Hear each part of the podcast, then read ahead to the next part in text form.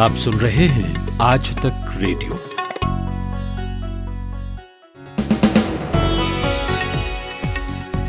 चौबीस सितंबर की शाम है। मेरा नाम नितिन ठाकुर। वीकेंड शुरू होने को है और इससे पहले कि आप वीकेंड मोड में आ जाएं, फटाफट शुरू करते हैं दिन भर।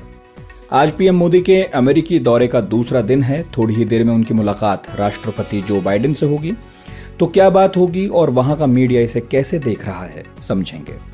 असम के दरांग जिले का एक वीडियो सामने आया है कल, सोशल मीडिया पर काफी वायरल रहा। इसमें कुछ लोग पथराव करते और पुलिस गोलियां चलाते दिख रही है। वजह क्या है इस हिंसा की, जानेंगे और धार्मिक चश्मे से देखना इसे कितना सही होगा ये भी पूछेंगे। बात कांग्रेस की भी करनी है, जहां एक तरफ कैप्टन अमरिंदर सिंह बयान पर बयान दिए चले जा रहे हैं और दूसरी तरफ पंजाब कैबिनेट विस्तार को लेकर भी मंथन चल रहा है। तो कांग्रेस कैसे सिचुएशन से डील करेगी, देखना इंटरेस्टिंग होगा। फिर बात शेयर बाजार की, क्योंकि रोज यहां नया इतिहास लिखा जा रहा है।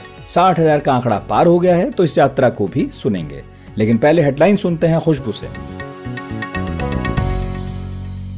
इटली ने आज कोरोना वैक्सीन कोविशील्ड को मान्यता दे दी है। इस फैसले के बाद कोविशील्ड लगवाने वाले नागरिक अब यूरोपीय देशों में यात्रा के लिए ग्रीन पास के लिए पात्र होंगे।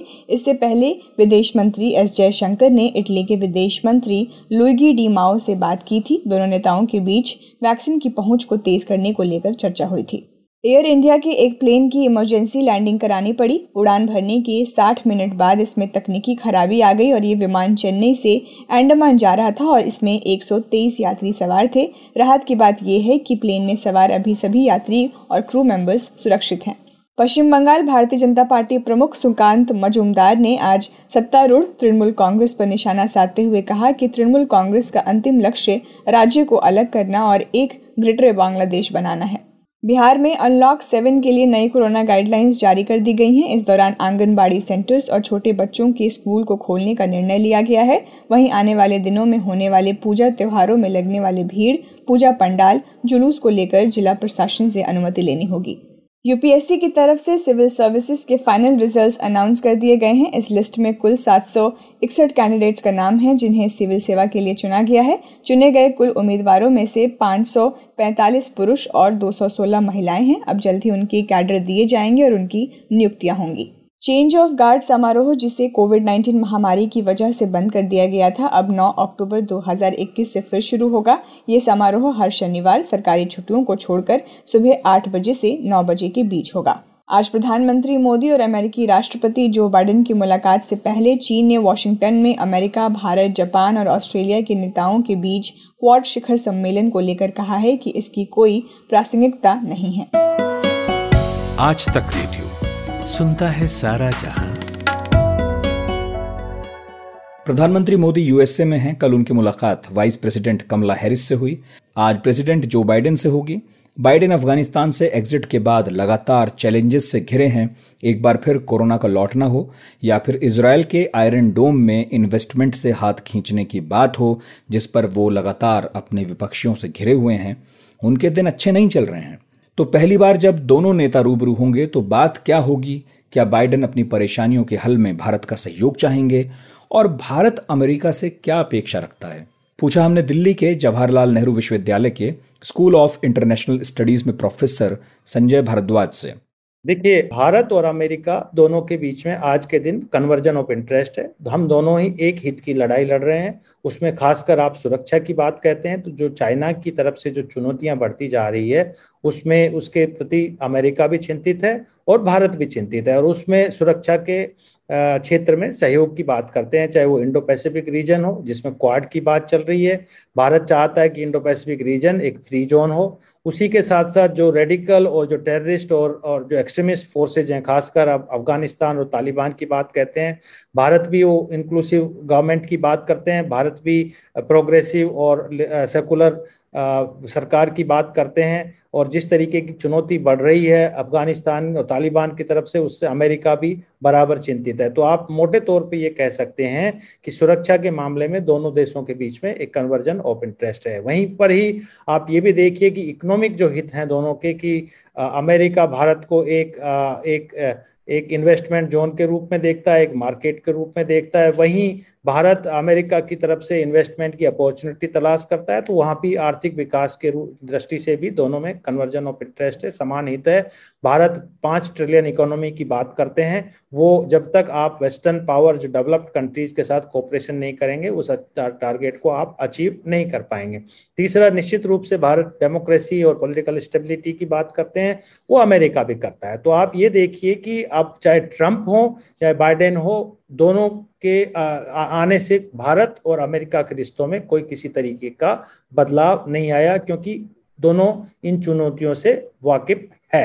निश्चित रूप से अमेरिका कई तरीके के जो आंतरिक चुनौतियां हैं उनसे जूझ रहे हैं, और जो अफगानिस्तान में जिस तरीके से उन्होंने विड्रॉ करना पड़ा वो भी एक चुनौती थी, और उसमें बहुत अप्रिशिएट अमेरिका को नहीं किया गया। लेकिन मोटे तौर पे आप ये कहिए कि आप अगर कोरोना की बात करते हैं तो भारत भी उस समस्या से जूझ जूझ रहा है, अमेरिका भी जूझ रहा है, और बाकी कई लिबरल डेमोक्रेसीज वो भी इस समस्या से जूझ रही है, और इसमें कोऑपरेशन की उम्मीद की जा रही है, चाहे वो वैक्सीन डिप्लोमेसी हो, चाहे बाकी जो डब्ल्यू टी ओ में कोऑपरेशन की बात हो। सारे कंट्री एक साथ आ, आने की कोशिश कर रहे हैं, और मुझे लगता है कि जो मोदी जी अभी वहाँ गए हैं ये एक दोनों देशों के बीच में संबंधों को और मजबूत करेगा। अच्छा संजय, मोदी अब तीसरे अमेरिकी राष्ट्रपति से मिल रहे हैं।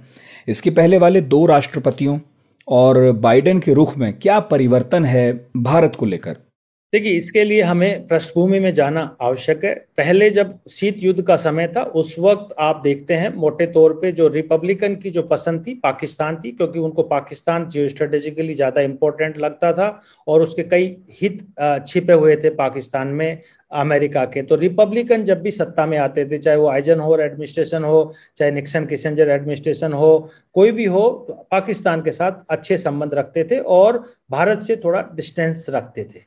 लेकिन दो हज़ार के बाद से जब भारत एक न्यूक्लियर ताकत बन गया और एक इकोनॉमिक ताकत के रूप में उभरने लगा, और तब से आप ये देखिए कि चाहे वो डेमोक्रेट हो चाहे वो रिपब्लिकन हो, सभी दोनों ही वहाँ की पॉलिटिकल पार्टीज भारत के साथ मजबूत संबंध चाहती है। इसकी पृष्ठभूमि यही है कि दोनों के कन्वर्जन ऑफ इंटरेस्ट है। अब आप ये देखिए कि ट्रंप के टाइम में किस तरीके का एक फॉर्मल और इनफॉर्मल एक जो आत्मविश्वास दोनों देशों में खड़ा हुआ था, मुझे लग रहा है कि अभी भी जो बाइडेन के टाइम में भी मोदी जी उसी ही टोन में और उसी ट्यून में अमेरिका और भारत आगे बढ़ेगा।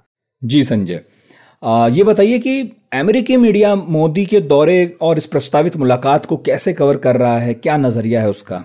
निश्चित रूप से जो वहाँ का वहाँ के जो मीडिया है अमेरिका का, वो भारत को एक अलाई के रूप में देखता है, एक भारत को एक पार्टनर के रूप में देखते हैं, और वो कोशिश कर रहे हैं कि भारत और अमेरिका दोनों ही, चाहे वो इंडो पैसिफिक क्षेत्र में हो, उसको क्वाड के संदर्भ में देख लीजिए, या फिर तालिबान और अफगानिस्तान का मुद्दा हो, पाकिस्तान का मुद्दा हो, वहाँ पे दोनों मीडिया मीडिया दोनों से उम्मीद करते हैं कि इनकी पार्टनरशिप हो। और इस तरीके की जो चुनौतियां बढ़ रही है, जो आतंकवाद की चुनौती है या जो फंडामेंटलिस्ट और रेडिकल फोर्सेज की तरफ से चुनौतियां आ रही है, उन चुनौतियों को दोनों देश मिलके उसका सामना करें। तो मुझे जहाँ तक लग रहा है कि जो कमला हैरिस वाइस प्रेसिडेंट से बात हुई या बाकी जो बायलैटरल समिट्स हो रहे हैं जिसमें भारत के प्रधानमंत्री जापान के प्रधानमंत्री से मिले या भारत के प्रधानमंत्री ऑस्ट्रेलिया के प्रधानमंत्री से मिले, और अभी जो बाइडेन से मुलाकात आज तय है और उसके साथ ही साथ यूएन जनरल असेंबली के सेशन में, तो वहाँ के मीडिया को, वहाँ की दुनिया को भारत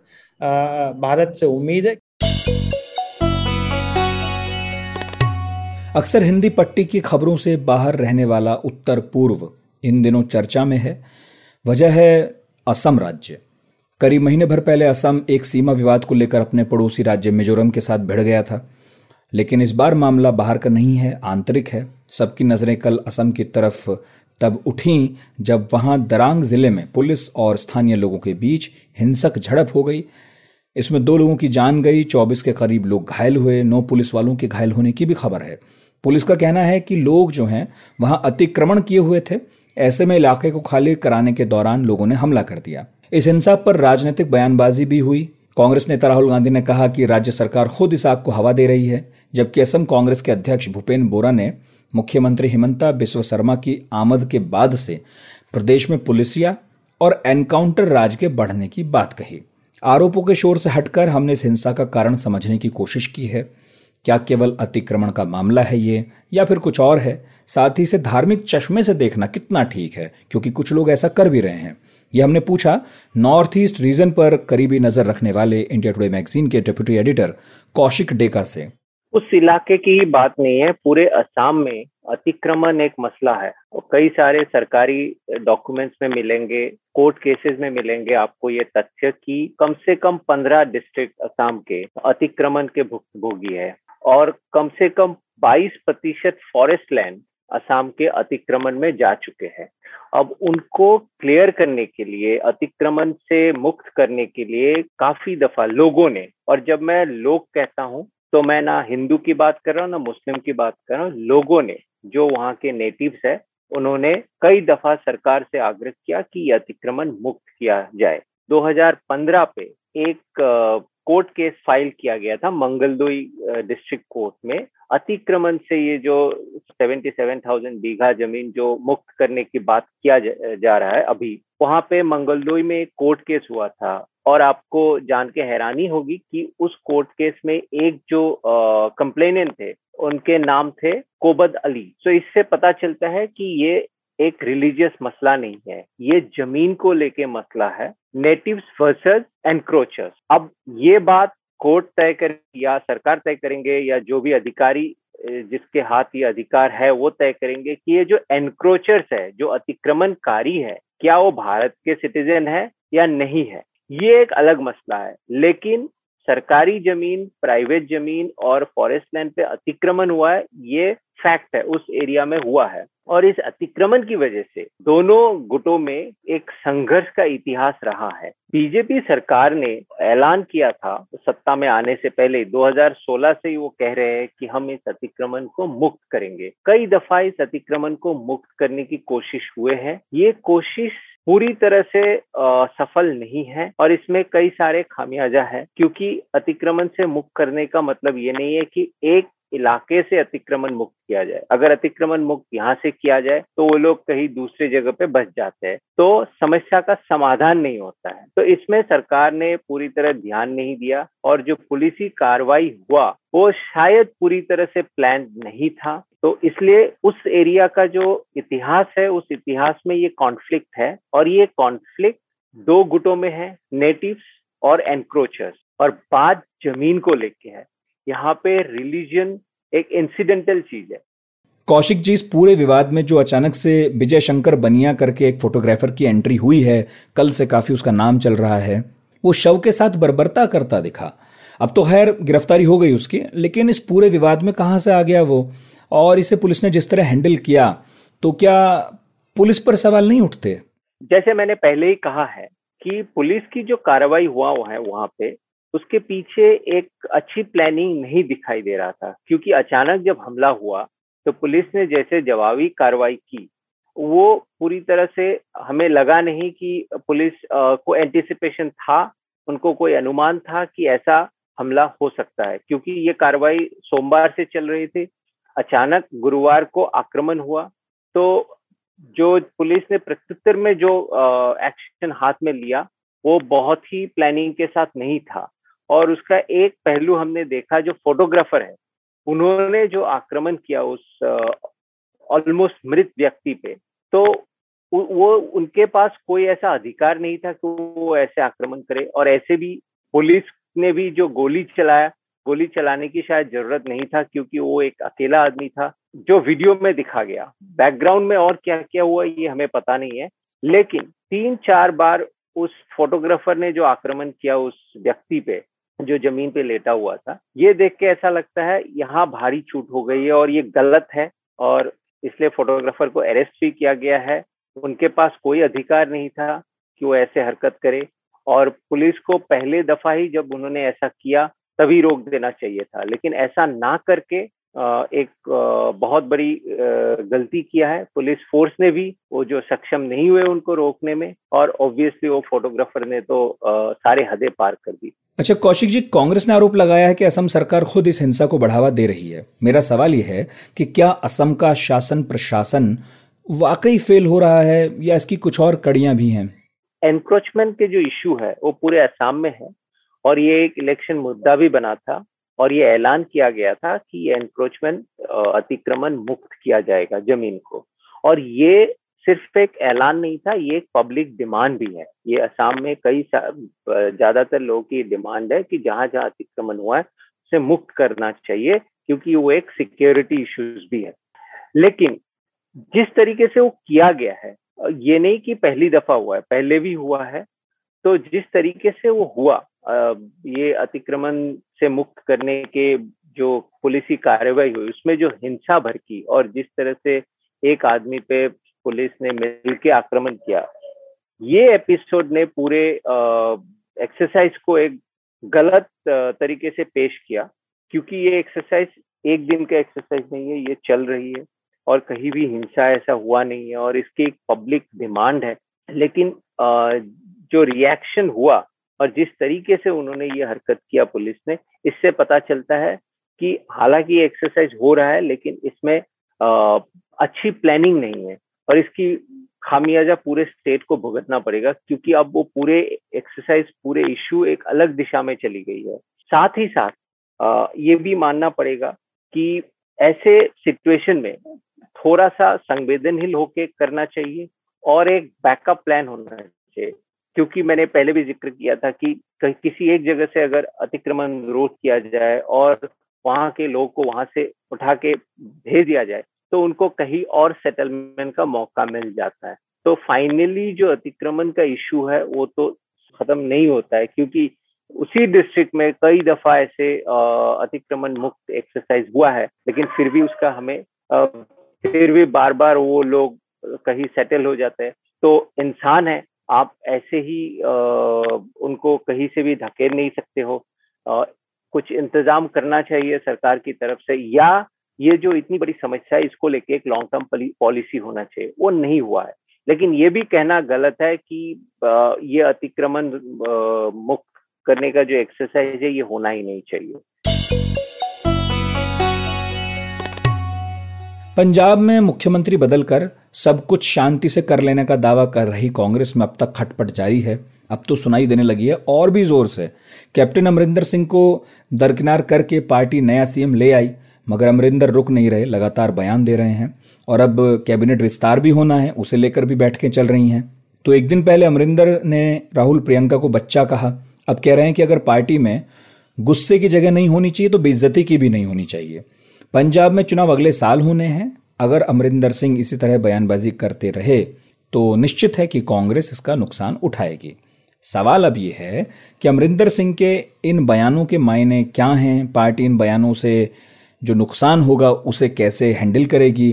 तो ये सब हमने पूछा चंडीगढ़ के सीनियर जर्नलिस्ट विपिन पब्बी से। देखिए, जब से ये कैप्टन अमरिंदर सिंह ने रिजाइन किया है तब से ये आ, ऐसे बयान आ रहे हैं इनकी तरफ से, क्योंकि इन्होंने अपनी नाराजगी साफ जाहिर कर दी थी कि अगर नवजोत सिद्धू को अगर ये चीफ मिनिस्टर का फेस बनाते हैं तो मैं इसका पूरा अपोज करूंगा, मैं इनके खिलाफ कैंडिडेट भी खड़ा कर दूंगा। और इन्होंने बिल्कुल साफ कर दिया था कि वो नवजोत सिद्धू के लिए कभी भी उसको सपोर्ट नहीं करेंगे। उसके बावजूद भी देखा देखने में आ रहा है कि हरीश रावत ने जो स्टेटमेंट पहले तो दिया था कि नवजोत सिद्धू ही लीड करेंगे, फिर जब इसके बारे में क्रिटिसिज्म हुई तो उन्होंने कहा कि नहीं, नवजोत सिद्धू और चेन्नई जो मुख्यमंत्री हैं ये दोनों मिलकर ही इनका इनके अंडर ही हम चुनाव लड़ेंगे। लेकिन फिर भी ये काफी क्लियर हो रहा है कि जिस तरह से पिछले दो तीन दिनों में तस्वीरें छप रही हैं या लोग टीवी पर देख रहे हैं कि नवजोत सिद्धू ही उनको लीड कर रहे हैं, चाहे वो एक हवाई जहाज के साथ उनकी फोटो है जिसके अंदर वो दिल्ली जा रहे हैं, चाहे वो उनको हाथ पकड़कर गोल्डन टेम्पल की तरफ लेकर जा रहे हैं, या वो जो है उनके उनको थापी दे रहे हैं प्रेस कॉन्फ्रेंस के टाइम पे। तो लगता है कि जैसे वो उनको कम डिक्टेट करने की कोशिश कर रहे हैं। और दूसरी तरफ ये है कि कांग्रेस कोई एक भी कदम अभी तक उन्होंने नहीं उठाया कि नाराज अमरिंदर सिंह से मिलने को जाए, चाहे वो हरीश रावत है, चाहे राहुल गांधी प्रियंका चंडीगढ़ आए हुए थे दो एक दिन पहले, किसी ने भी कोई कोशिश नहीं कर रहा कि उनके साथ कांटेक्ट करने की। तो वो न, जो है अब हालात ऐसे हो रहे हैं कि आ, उनके पास शायद कोई चारा और बचेगा नहीं। और जैसे उन्होंने बयान दिए हैं कि कहाँ से भी नवजोत सिद्धू कंटेस्ट करेंगे इलेक्शन, हम उनके खिलाफ बड़ा स्ट्रांग कैंडिडेट डालेंगे, इसका इससे साफ जाहिर है कि या तो वो अपने रीजनल पार्टी बनाएंगे या किसी और पार्टी में ज्वाइन करेंगे। वो तभी हो सकता है जब वो आ, किसी किसी कैंडिडेट को उनके खिलाफ आ, खड़ा करना चाहें। और आ, ये जो है बात काफी क्लियर है कि कैप्टन अमरिंदर सिंह का इतना ज्यादा अभी भी है इन्फ्लुएंस, इसलिए पंजाब में किसी भी जगह से वो कहीं से खड़े हो जाते हैं तो वो अभी भी जीत जाएंगे, चाहे वो कांग्रेस में रहते हैं या नहीं रहते हैं। तो अब ये देखना है कि आ, क्या कांग्रेस कुछ आ, इनकी तरफ इनिशिएटिव लेगी, इनको कुछ मनाने की कोशिश करेगी। अभी तक तो ये बिल्कुल नहीं है, और जैसे जैसे मेरे को लग रहा है कि दूरी इन दोनों की, कैप्टन अमरिंदर सिंह की और कांग्रेस की, ज्यादा बढ़ती ही जा रही है। विपिन जी, इसके अलावा कैबिनेट विस्तार को लेकर भी मंथन हो रहा है बहुत, तो असंतुष्टि भरे इस माहौल में कांग्रेस कैसे समीकरण साधेगी कि सभी लोग संतुष्ट हो जाएं, और सारे इक्वेशन और सारे स्टेक होल्डर्स को भी कैसे मैनेज करेगी? देखिए, कैबिनेट के लिए अभी इनको तीन दिन चार दिन ऑलरेडी हो गए हैं जब से मुख्यमंत्री की इन्होंने शपथ ली है। दो उप मुख्यमंत्री तो बन ही गए हैं, लेकिन इतने दिन हो गए हैं, तीन चार दिन, कि अभी तक ये अपना कैबिनेट के मेंबर्स को या बाकी मिनिस्टर्स के नाम अभी तक ये फाइनल नहीं कर चुके हैं। दो तीन बार ये दिल्ली भी जा चुके हैं, एक बार तो स्पेशल हवाई जहाज करके गए हैं, अब दोबारा आज फिर दोबारा चन्नी जो है मुख्यमंत्री दिल्ली गए हैं ये डिस्कस करने के लिए कि मेरे मंत्री कौन होंगे। कैप्टन अमरिंदर सिंह ने ये बयान भी दिया है, और वाकई के टाइम पर ये होता था कि वो किसी से पूछते नहीं थे कि मैं इसको मंत्री बनाऊं या ना बनाऊं, वो अपना डिसीजन लेते थे। और अगर कोई कांग्रेस हाईकमांड को कोई ऑब्जेक्शन होती तो बता देते होंगे, लेकिन ज्यादातर कैप्टन अमरिंदर सिंह ने जो रेकमेंड किए, क्योंकि वो टीम के लीडर हैं, तो वो उनके नाम मान लेते थे। ये बहुत सालों के बाद, बहुत अरसे के बाद ये ऐसा हो रहा है कांग्रेस में कि जो चीफ मिनिस्टर है उसको बार बार दिल्ली बुलाया जाता है, और उसको जो अपने मिनिस्टर हैं उनके लिए वो जो पंजाब से नहीं भी हैं उनको कंसल्ट करना पड़ता है, उनकी मोहर लगेगी, उसके बाद ही वो उनके मंत्री बनेंगे। इससे बहुत अच्छा इंप्रेशन कांग्रेस के बारे में नहीं जा रहा। पंजाबियों में खासतौर पर यह है कि वो चाहते हैं कि हमारे पंजाबी जो है वही डिसीजन ले, और जो आ, जो लोकल डिसीजन है उसी पर ही वो कायम रहे। यही एक रीजन है कि पिछली बारी आम आदमी पार्टी को बहुत अच्छे वोट नहीं मिले, जबकि उनके चांसेस बहुत अच्छे थे, क्योंकि उन्होंने दिल्ली के ऊपर बहुत सारी चीजें छोड़ दी थी। अब ये जो कांग्रेस का सेटअप अब का है, इसमें भी वो चीजें जो हैं कांग्रेस पर छोड़ी गई हैं, और दो तीन दिन से वो डिसीजन नहीं ले पा रहे कि हम किसको लें या ना लें। हालांकि जरूर है कि उनको एक बैलेंसिंग करनी बहुत जरूरी है कि उसको बैलेंस कैसे करेंगे। आ, तो सारे वो कास्ट फैक्टर और इस तरह की चीजें ले रहे हैं, लेकिन फिर भी इतना ज्यादा समय लगने से कोई बहुत अच्छा इंप्रेशन नहीं जा रहा, और टाइम बहुत कम रह गया। चार पांच महीने टोटल इलेक्शन में, जिसमें तीन महीने ही हैं, उसके बाद मॉडल कोड ऑफ कंडक्ट लग जाएगा। तो आ, उनके लिए तो एक एक दिन बड़ा कीमती है इस गवर्नमेंट के लिए, और इतना समय से अभी ये डिसीजन नहीं ले पाए हैं। तो एक की है सत्य इनसे उम्मीद की जल्दी से ये डिसीजन लें और अपने काम पर लगें।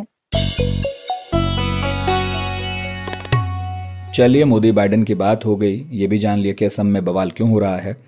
बात अब शेयर मार्केट की करते हैं, जहां फिलहाल खुशी का माहौल है। स्टॉक मार्केट गुले गुलजार हुआ पड़ा है, सेंसेक्स ने साठ हजार का आंकड़ा पार कर लिया है।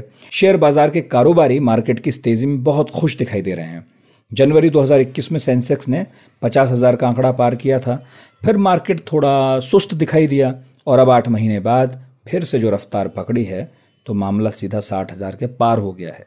कितनी बड़ी उपलब्धि है ये, इस यात्रा में कौन कौन से सेक्टर्स का बड़ा योगदान रहा, ये बता रहे हैं इंडिया टुडे के डेटा इंटेलिजेंस यूनिट के मेंबर दीपू राय।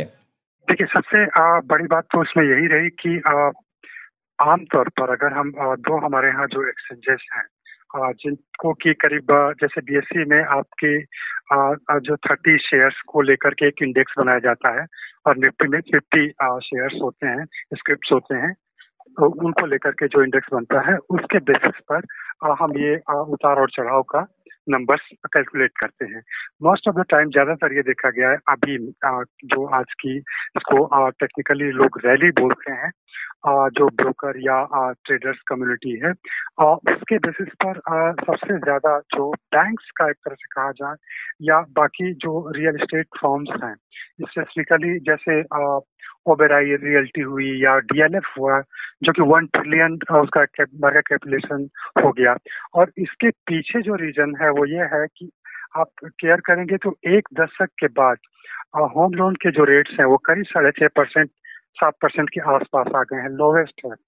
करीब करीब दो हज़ार सात आठ के दौरान जब क्राइसिस थी उससे पहले के अराउंड करीब साढ़े छह परसेंट पर लोन मिलते थे, होम लोन।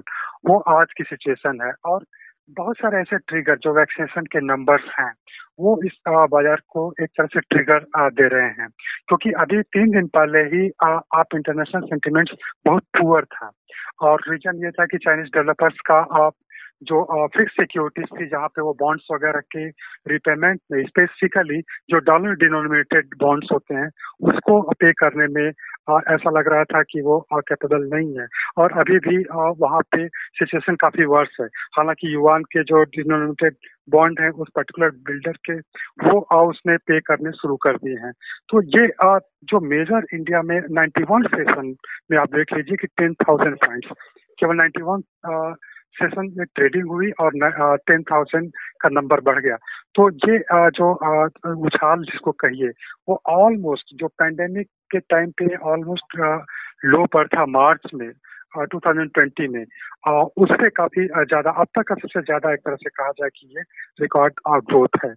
और ये ज्यादातर कुछ जो सर्टेन जो शेयर है स्पेसिफिकली अगर आप देखिए तो एच डी एफ सी हुआ या आ, बाकी ओबेरॉय रियल्टी जैसा मैंने बताया, कुछ इस तरह के जो शेयर हैं उनमें इनके उछाल देखे गए। लेकिन ये एक आ, आ, ये ये सेम ट्रेंड आपके दोनों एक्सचेंजेस में मिलेंगे, लेकिन इसके पीछे जो रीजन दो सबसे इम्पोर्टेंट है वो रियल एस्टेट मार्केट ड्रिवेन ये रैली एक लोग एक तरह से बोला जा रही है जो कि सपोर्टेड बाय बैंक्स, क्योंकि SBI, state bank of India, Kotak Mahindra bank और HDFC housing development bank finance corporation जिसको बोलते हैं उसने अपने इंटरेस्ट रेट को करीब साढ़े छह परसेंट के आसपास ला दिया है। तो ये एक जो नंबर्स है आ, वो साफ साफ दिखाता है कि आ, इस तरह से आ, जो market mainly real estate driven हो गई। दीपू जी, थोड़ी बात जीडीपी की भी कर लेते हैं।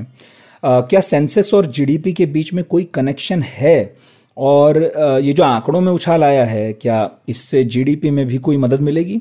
जहाँ तक ग्रॉस डोमेस्टिक प्रोडक्ट की बात है कि ये एक्चुअली सिक्योरिटीज कही जाती हैं। स्टॉक मार्केट एक सिक्योरिटीज का फॉर्म है। तीन तरह की जो सिक्योरिटीज होती हैं, एक तो फिक्स्ड इनकम यानी कि जिससे आपको इंटरेस्ट मिलता है, दूसरा होता है आपका इक्विटी या इस तरह की सिक्योरिटी जिसमें कंपनीज आपको एक तरह से एक नोट देती है कि आप ये ये शेयर रखिए, आप हमारे कंपनी में हिस्सेदार हैं और उस पर आ, आ, आपको आ, अगर बीच में उसकी कीमतें बढ़ती हैं या डिविडेंड अनाउंसमेंट होता है तो वो आपको मिलेगा।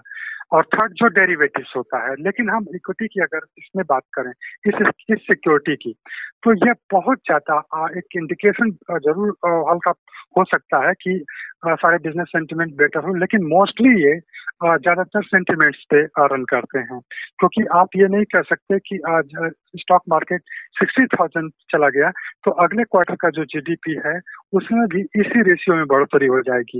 ये बिल्कुल नहीं होता है, डायरेक्ट कोरिलेशन तो एकदम नहीं होता। हाँ, ये जरूर होता है कि एक सेंटिमेंट्स को दिखाता है कि इन्वेस्टर्स स्पेसिफिकली इक्विटी में ज्यादा इंटरेस्ट है, लेकिन वो साथ ही साथ ये भी देखने में आता है कि आमतौर पर जब वो रियल इकोनॉमी की बात होती है तो ये सारी कंपनीज वहाँ उस रेशियो में इन्वेस्टमेंट नहीं कर रही है, वहाँ काफी कम कर रही है, क्योंकि अगर आप जो कंपनी इंडस्ट्रियल लोन की बात करें या बाकी सर्विसेज सेक्टर को जो लोन की बात करें उसमें काफी डीप है, वो काफी नीचे जा रहा है। और जनरली बैंकिंग सेक्टर पर अभी भी जो बोझ लोन का है, कॉर्पोरेट क्रेडिट का, वो काफी आ, उसका आ, एक तरह से कहा जाए दबाव है। तो आ, जीडीपी का बढ़ना स्टॉक मार्केट से बिल्कुल ही डायरेक्टली कोई रिलेशन नहीं है। ये एक एक सेंटिमेंटल इशू होता है और आमतौर पर जो बेचे गए शेयर है, कंपनी ने रिलीज किए हैं जो सिक्योरिटी, उसके ट्रांजैक्शन का एक इंडेक्स है ये। तो इंडेक्स कभी भी एब्सोल्यूट टर्म में किसी ग्रोथ को नहीं बताता।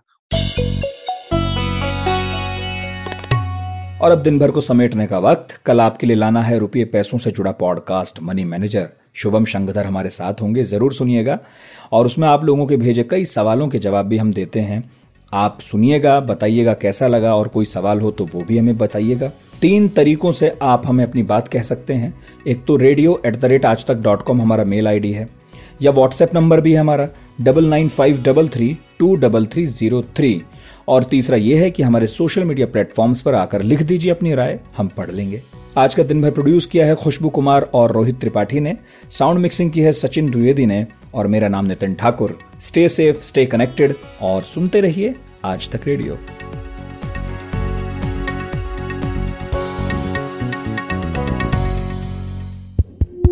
अपार हर्ष के साथ सभी सुनने वालों को सूचित किया जाता है कि वॉइस नोट में, आवाज में अपना रिएक्शन भेजना चाहते हैं और वो आसान भी है, बस बटन दबाइए भेजिए। तो नंबर है, लिख लीजिए कि निन्यानवे पाँच सौ तैंतीस दो सौ तैंतीस जीरो तीन। जो लोग दूरदर्शन के अभ्यस्त हैं उनके लिए मैं पाऊ दूँ इसको, नौ नौ पाँच तीन तीन दो तीन तीन शून्य तीन। गुमशुदा तलाश के लेकिन ठीक है, इसमें मतलब तीन ताल का जो नंबर आपने बताया है उसमें पांच बार तीन आया है, तो याद तो बाकी पांच ही करने हैं। हाँ तीन तीन की भरमार है इसमें। हाँ तीन ताल में तीन की भरमार होनी भी चाहिए।